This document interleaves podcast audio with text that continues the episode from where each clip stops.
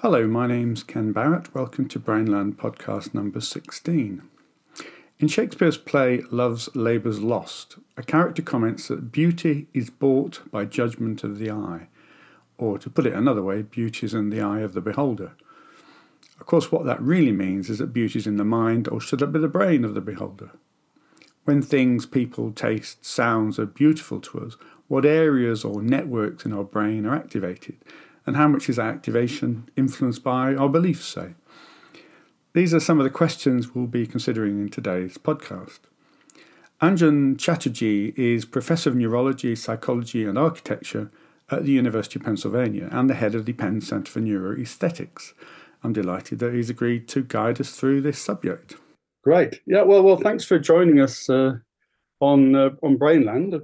I, I, think it's fair to say that you have an unusual job title. So I wonder if we could begin by uh, you telling us about your professional journey and background, what attracted you to this subject.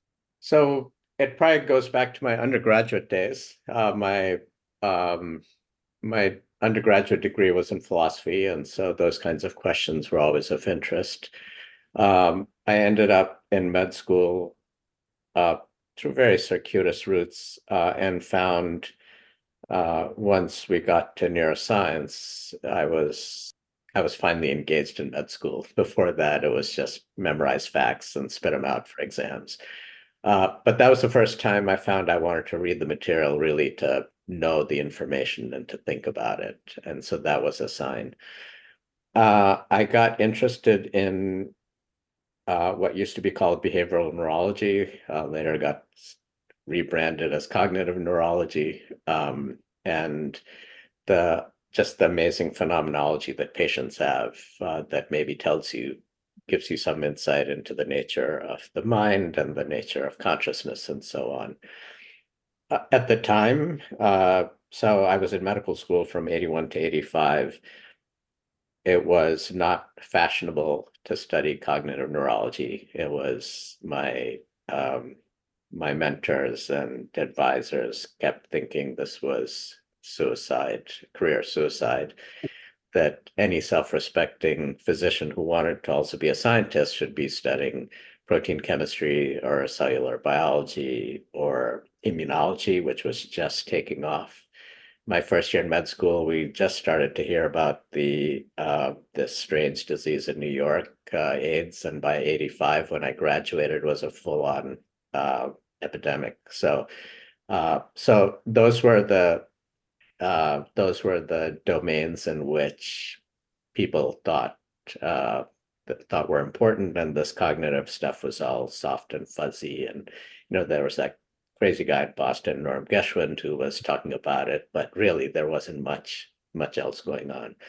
Um, so anyway, nonetheless, and I got the same message in my uh, during my residency at the University of Chicago.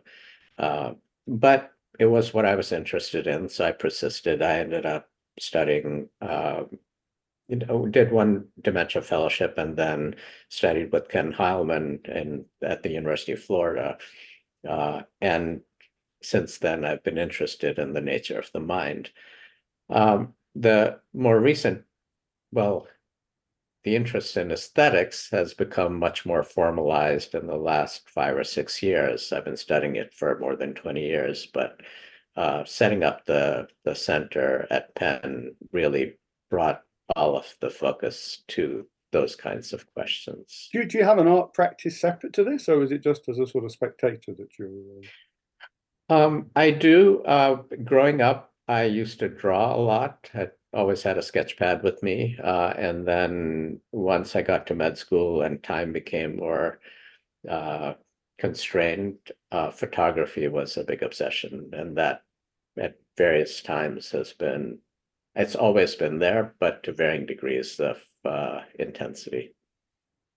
Right. Uh, and, and when, when, did architecture come into the picture then? And we're going to talk about this in more detail later, but I just thought it interesting to yeah, architecture came in. Uh, it actually started out with the collaboration uh, with uh, with some people, uh, and that was, I'd say, about 10 years ago.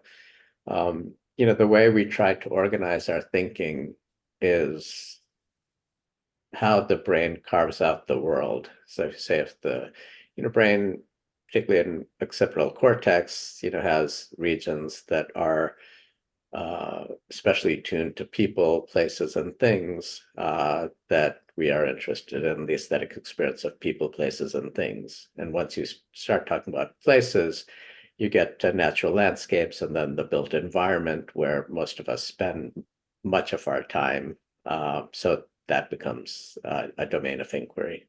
Yeah, and it's kind of art that we can't avoid, isn't it? That really, yeah. Unless you live in a tent, and even that's designed, I suppose. Really. Yeah, well, especially now with with, with uh, sort of high tech gear, tents are amazing. Well, that's right. Actually, I'll take your word for it. I haven't done any camping for a long time. yeah. Um, but I mean, all academic inquiry starts with definitions. So, firstly, I mean, what do we mean by beauty and how would you define neuroaesthetics? And I guess why is it important in your yeah. view? I think most people have an intuition about what beauty is. Uh, they they feel it. Uh, you know, we think of at the simplest level, beauty is the uh, kind of sensory experience that gives us pleasure. Uh, and that's a first approximation. And then there are layers on that and what that might mean. Um, and it might be worth at least introducing one idea that we have pushed, uh, which we call the aesthetic triad. Uh, and this triad has broadly uh, three large components, uh, which are our sensory motor systems, uh, our reward and emotional systems, and the third is semantic and meaning. Uh, and so how the three of those intersect in creating an aesthetic experience or an experience of beauty.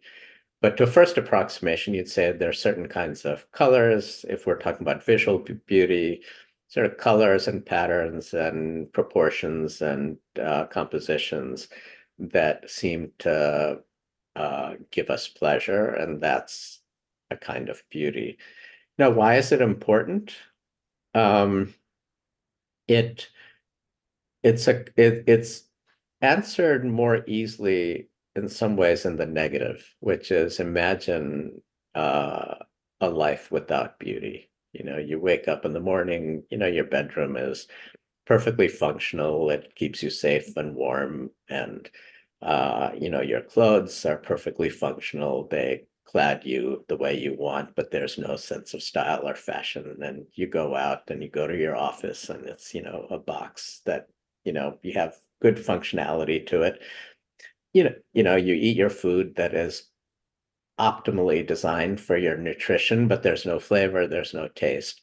Uh, and you take each of the things that we do in our daily lives and say if there was no beauty involved in this interaction whether it's with your teapot or whether it's with your uh, your car uh, if there was no beauty and things were functionally perfect is that a kind of life one would like to live? And most people say no.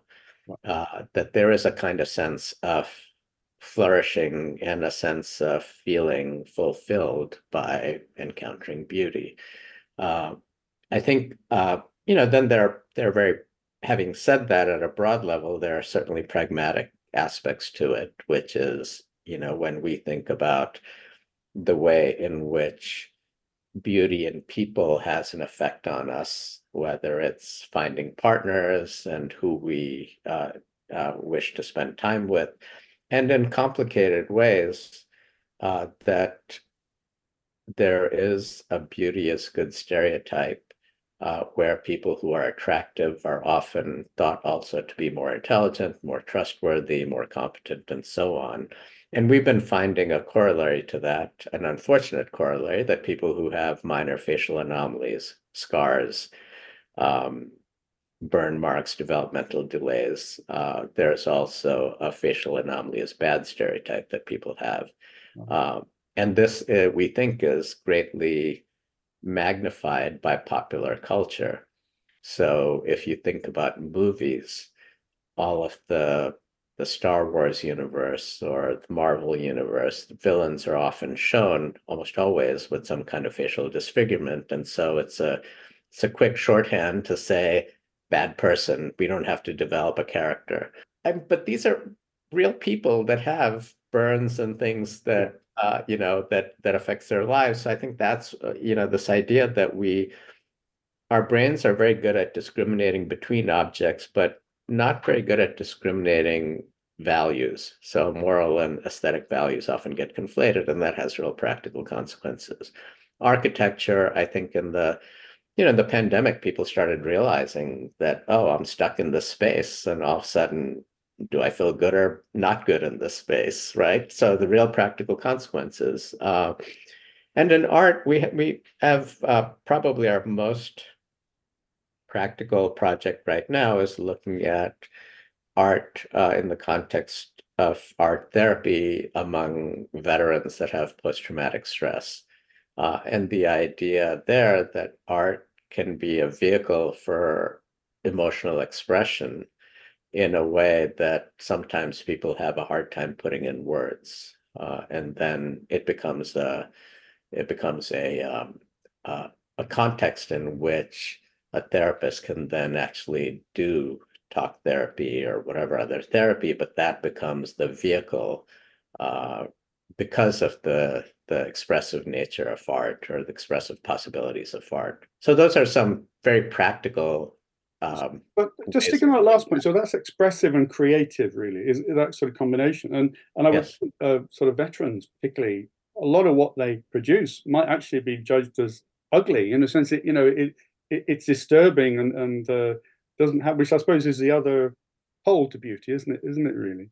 Yeah. Um, so it uh, you know because it's they have to get it out and and, and so so much art is in whatever medium is is not necessarily pleasant is it really as an experience you know but it clearly helps the person who's who's created it what what's your experience with the veterans i mean are they do they use it as an escape from some of the darkness or do they ventilate it or is it a mixture well, this is being done in a very uh, organized and programmatic way.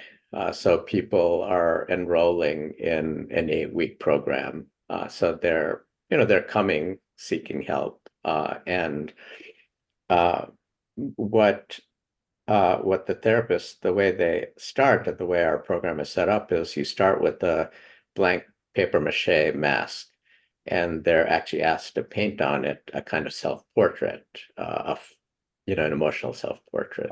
Wow. Uh, and we also do that at the end uh, and you know and then there are other kind of during the therapy there are other kinds of artwork that they do whether it's oils or watercolors and stuff some stuff with caregivers together. Uh, but particularly so this is a context in which people are being asked to express uh, what they're feeling. And once they have it out there, they can be quite um, eloquent about what's going on in the way that they feel alienated, the way they feel ripped asunder from society and the kind of trauma they experience. Uh, so you're quite right that it is uh, not, this is not pretty art. It's powerful art. Yeah. Uh, and you know, I think uh, art can be complicated, and it can provoke, it can challenge, uh, and sometimes the most interesting art are things that have a level of ambiguity in them, uh, in a way that it's not a straight up Thomas Kinkade. Let's feel good about this image. Uh, oh, I mean, and and I mean, I've seen some amazing installations that are yeah.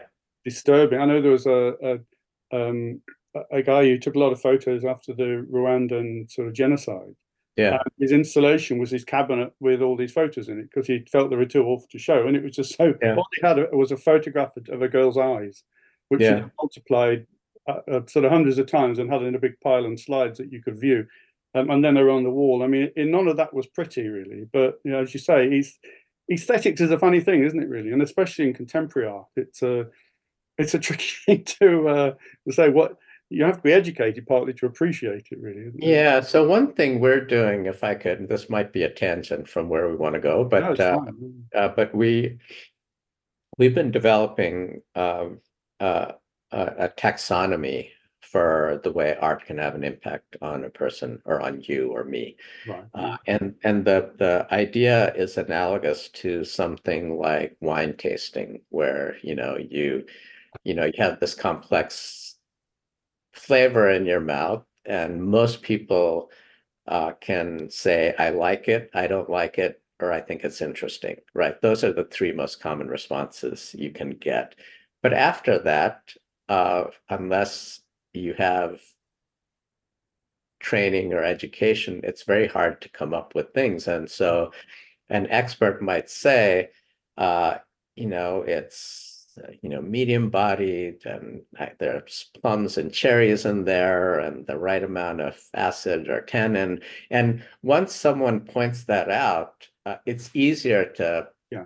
pick out those flavors, having given that those those descriptors, right? So our our take is that analogy uh, might work also for the way art.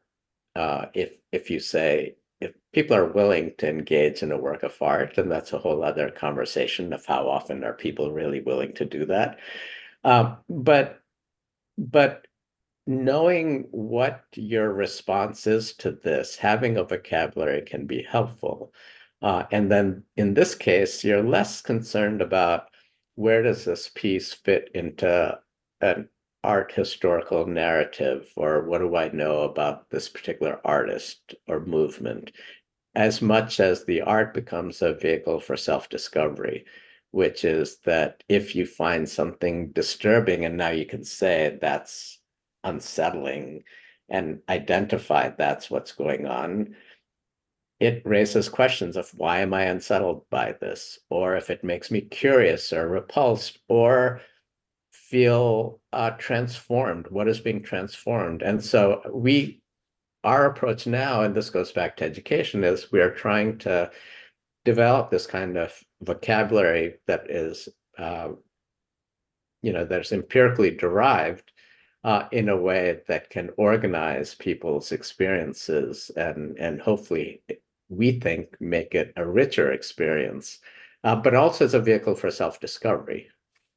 And is it a, a, vehicle then for our kind of neurological discovery? I mean, are you then trying to find correlates of these kind of separations, really? Right, and so that's what we're doing. Uh, we're in the midst of a project right now, is taking a, a lot of artwork uh, and norming them on these kinds of different dimensions we have. And once we have a good sense of sort of critical works of art that that we can vary depending on let let's say uh, a feeling of awe, uh, right? A- versus something that is uh, makes people feel anxious or you know whatever we end up finding, then the idea is that will give us some purchase on, for example, an imaging study of saying that, uh, you know, if you vary this dimension parametrically, where in the brain are there, is there neural activity that also varies parametrically? And ideally, we would have some idea about that. So it's not completely exploratory. So we would be targeting particular regions. But yes, that's exactly the kind of,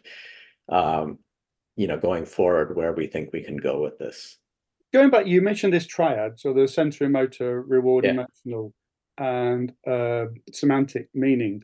Are, are you? Are, if we say, say, I, um, I think something's beautiful, be a piece of music or a panorama or a person or, or a meal or whatever. I mean, within those parameters, have you been able to pin down particular systems or particular uh, interactions in the brain that tend to correlate with with them?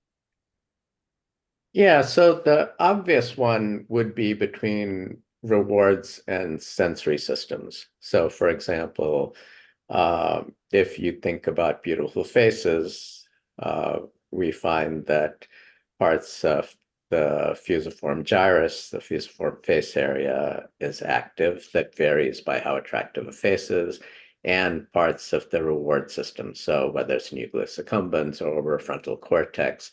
And the simultaneous activity of both those areas is um, to first approximation the experience of a beautiful face. Uh, if you're saying a landscape, then rather than the fusiform gyrus, you end up in the parahippocampal uh, gyrus, you know, slightly offset. Um, and uh, so Uh, so what differentiates sometimes these domains are the areas of the brain that seem to be uh, tuned to processing that kind of information. Now, it's it's itself to me is an interesting idea because if we said the organization of the brain is that the back of the brain classifies things and the front of the brain imposes value on it, right? We would say, well, that that makes sense. It's sort of a, a logical way of doing things. But what we're seeing is that this value stuff happens quite early in processing. Uh, and one implication of that is that perception and valuation are really, really tightly linked, that it's very hard to not impose a value on things that we perceive. Um, if it's music, then you have parts of auditory cortex in the same uh, same regions. Now, when it comes to the semantic system, the kinds of uh, experiments uh, that have been done, uh, there are a couple, which is so. Th so there are behavioral experiments that people have done and we've done, which is just providing some contextual information about an artwork. Um, enhances the experience. People appreciate more, especially if they haven't had a lot of uh, exposure to art. The, the neural correlates of this are the, the following kinds of things, which is uh, there was one study that was done in Copenhagen looking at, excuse me, looking at abstract images. And people were told that these were um, hanging in a fancy gallery somewhere, or that they were generated by a random program. Right. Uh, and they're looking at exactly the same thing. So the same information is coming into their eyes and processed in the brain. But that kind of, even that minimal kind of context had a big impact on both their behavioral responses, that if they thought it was in a gallery, they thought, oh, these are more attractive or more engaging. And interestingly, that in parts of the reward system, that there was actually greater neural activity in those conditions. So it wasn't just that they were saying maybe what they thought was the right answer, but there there was actually a neural correlate to to this. Um, it's one of the frustrations of of migrating from uh, sort of biomedical area to the arts. Really, is that there's there is gatekeepers in the arts, and um, uh, I mean, I suppose in medicine, you know, if somebody said you heard a professor and, and somebody bigs you up, you know, to, uh, yeah. uh, and then the, the other one said, "Oh, well, he just scraped through medical school." Or, do you know what I mean? That that makes the whole other level of perception. But generally speaking, uh, it's yeah. the more uh, level playing field. Whereas in the arts, if somebody says somebody prominent says, "Ah, he's not very good," then it, that really colours um, a widespread perception, really, and and and presumably that then is this top-down dampening down of your normal yeah. responses, really. Well, yeah. So it, uh, you know, it's it is a fact that that happens, and then what do you do with it? Uh, so I would say that, um, you know, we we kind of see that these experts are also, you know, revising their views. Uh, you know that there's a certain kind of art historical narrative that then becomes, uh, you know, people start re-examining that over time. You know, most recent example or an example of that is the whole place of Hilma Klint, uh, you know, and as this uh, Scandinavian woman who was doing abstraction before, maybe probably before Kandinsky, and Kandinsky is regarded as the first, right? So now all of a sudden here's this other person who was doing the stuff. They she actually knew Kandinsky. And a woman, that's the other big thing at the minute, isn't it? Really, right? And she was a woman, right? And so so you know, so this gets now gets gets reassessed. Uh, you know, one of the things that we have been doing is that so much of the empirical work has focused on European and North American art and completely ignoring this very rich artistic tradition other parts of the world. So we're trying to bring that in as well. Um, so I, I do think these these what the the gatekeepers in a narrow sense, I think they play more very much to the art market, right? So you decide Richard Koons is like, you know, the cat's meow, and so his work, you know, makes a lot of money where someone might look at at that and wonder why. Uh, so there are those kinds of gatekeepers that that uh, and you know the the famous gallery owners and the museum curators and that sort of thing that plays partly to the art market, I think. Um, but the other kind of just the general idea that being educated in any domain is useful. Uh, as you know, I mean, maybe not everybody believes this, but I do. Uh, and uh, and I think knowing something about art, knowing something about techniques, knowing something about the artist, knowing something about the cultural milieu in which it was created, what it was responding to, just makes for a richer experience. Uh, and uh, and you know that can. So the other question, going back to this conflation of aesthetic and moral values, knowing something about the artist, if you think the artist was uh, an immoral character, that can have an influence on how you experience their art as well. So. Sure. Okay. Well, yeah, and that's happening a lot. I mean, in uh, yeah, we could come back to that actually. But uh, yeah, like opera, you know, Wagner and Strauss, these sort of right. who've, whose reputations have been affected. Um, but there's the, you talked about veterans, but how about?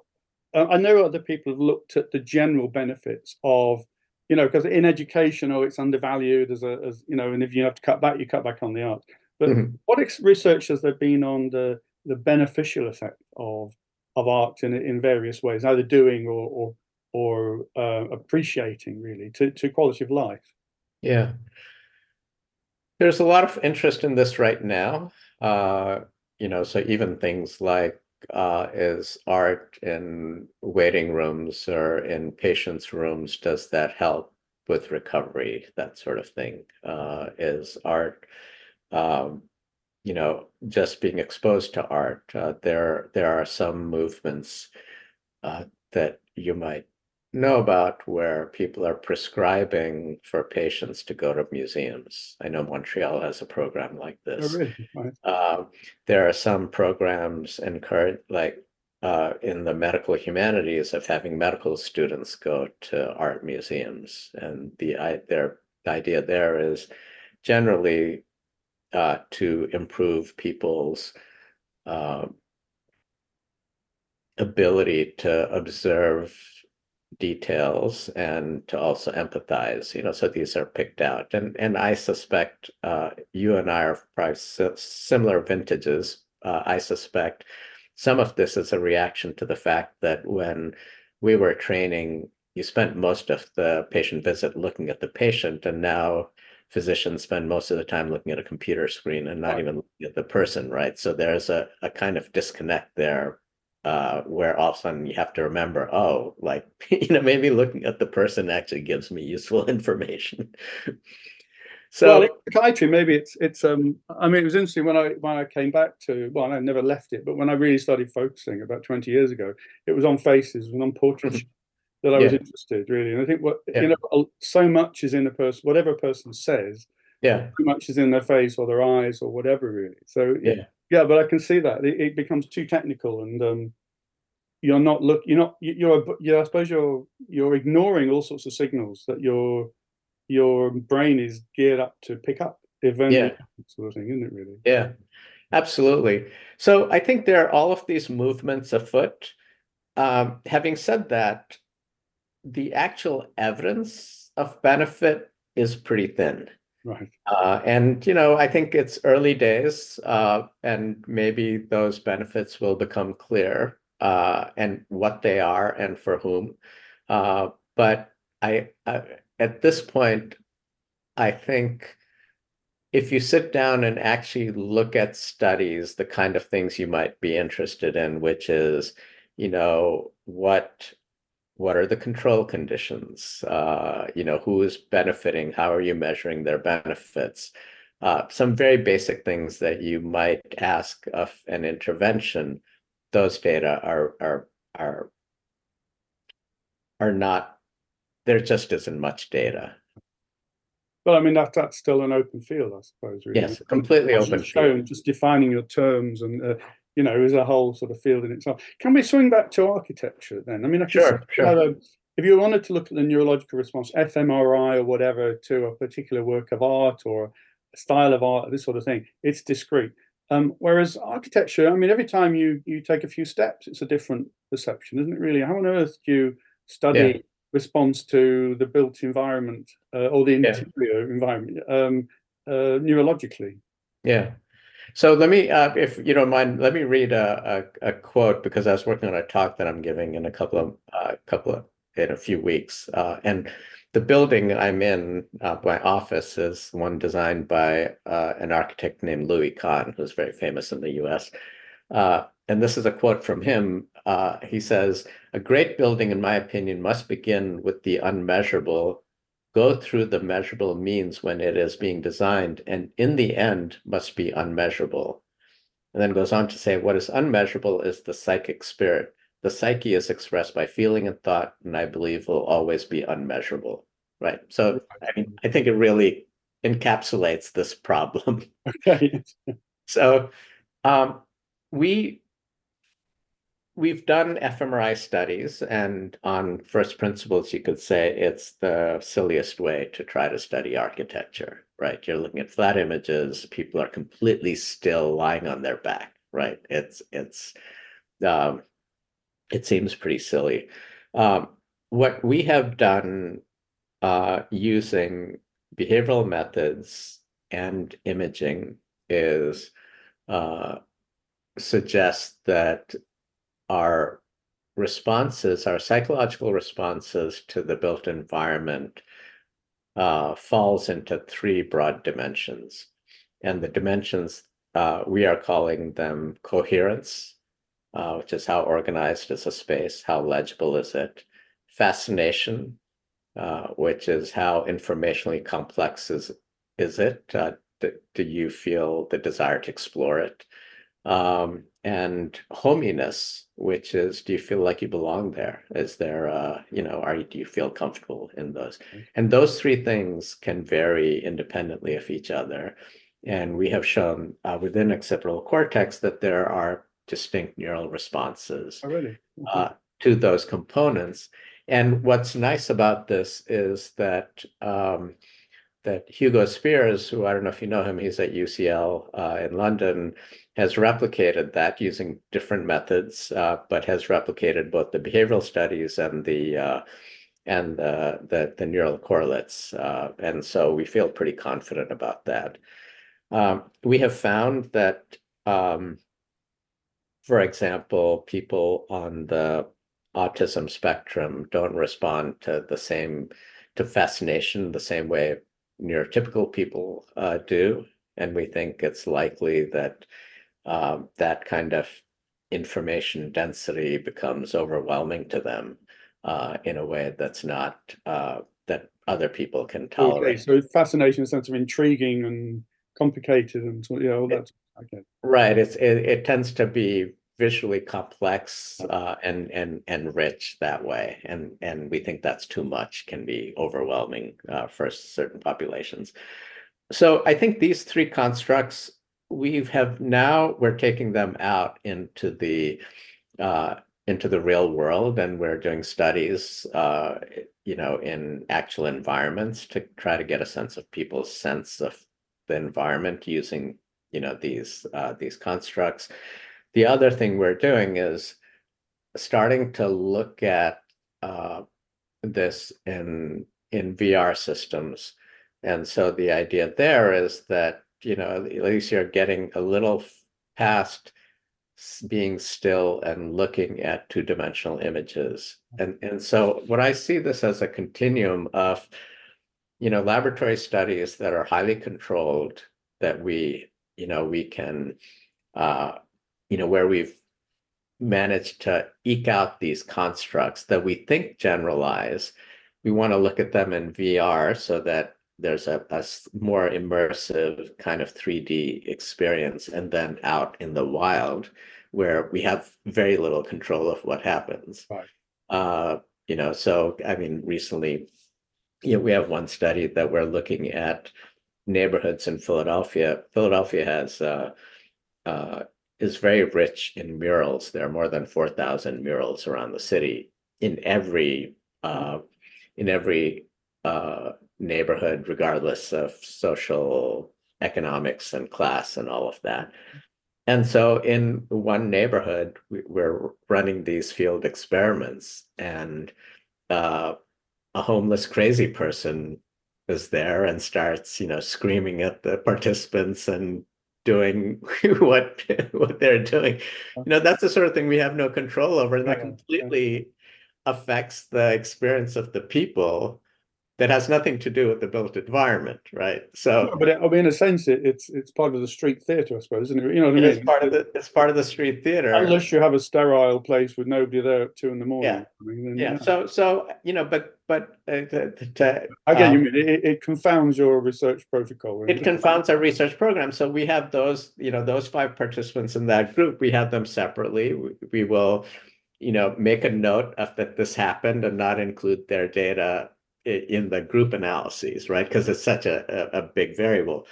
But you know, but again, this this this whole range from tightly controlled but ecologically quite removed uh, experimental approaches to being out in in the real world where we have little control over things. Uh, you know, there's a through line that we hope um, is maintained across that where we can still start to make some claims about uh, about both the psychological and the neural experience. Do you see a, a situation where then if people are looking at say bids for an architectural project, you would be almost looking neurologically, well, what will get the maximum benefit positive response from people. And how not just from a sort of a nod when they look at the images but yeah. something more basically neurological. Is that your end game? Is that the way you see this going? Not really. I mean i've been asked about that. At one point there was an art gallery that wanted me to comment on this idea that could they take uh, physiologic responses like galvanic skin responses and heart rate variability and tell who wanted to, you know, who who is likely to buy what piece of art, right? I, it's a, it's a version of what you're saying. Yeah, yeah. Um, I think, I I think we are not reluctant to rely on people's subjective responses. Right. Uh, and use the physiology to support or bolster those subjective claims. Uh, I don't think it to me it doesn't make sense to have the physiology drive it uh, and and to say well people don't know what they feel or what they're thinking that the physiology is a truer indication. Well i mean my question would be if let's go back to a, a meal and you say i don't like it when you put eat this and your physiology says oh no but you really do like it. You're it lying. it, does, doesn't make sense no i must say that the most um, disturbing neuro field that's come along is neuromarketing really the, the idea that oh, you know, whatever you think about it, your brain likes this, and that's what yeah, we, yeah. we don't care about you. We're going yeah. your septum or something. Did you? Right. yeah. Okay. Well, we're. I tend to keep these to forty minutes, so I, sure. I don't take too much time. But that's been um, really nice, um, uh, Anjan. Thanks for laying it out, uh, and and so sort of uh, the taxonomy of it, I guess. I mean, it shows where you're, how you're starting out, doesn't it? Really, and so uh, yeah. I'd be really interested to sort of follow this up and uh, um, see how it how it goes. okay, thanks so much, Andrew. Good sure thing. Yeah, take care.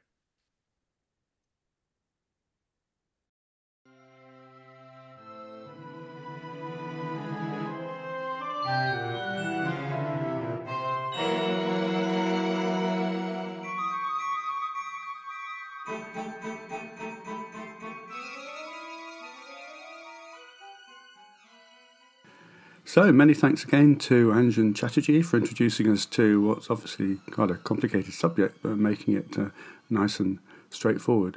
Um, the many and varied projects of the Penn Centre for Neuroaesthetics uh, can be viewed on the link which is on the episode notes. So thanks for listening.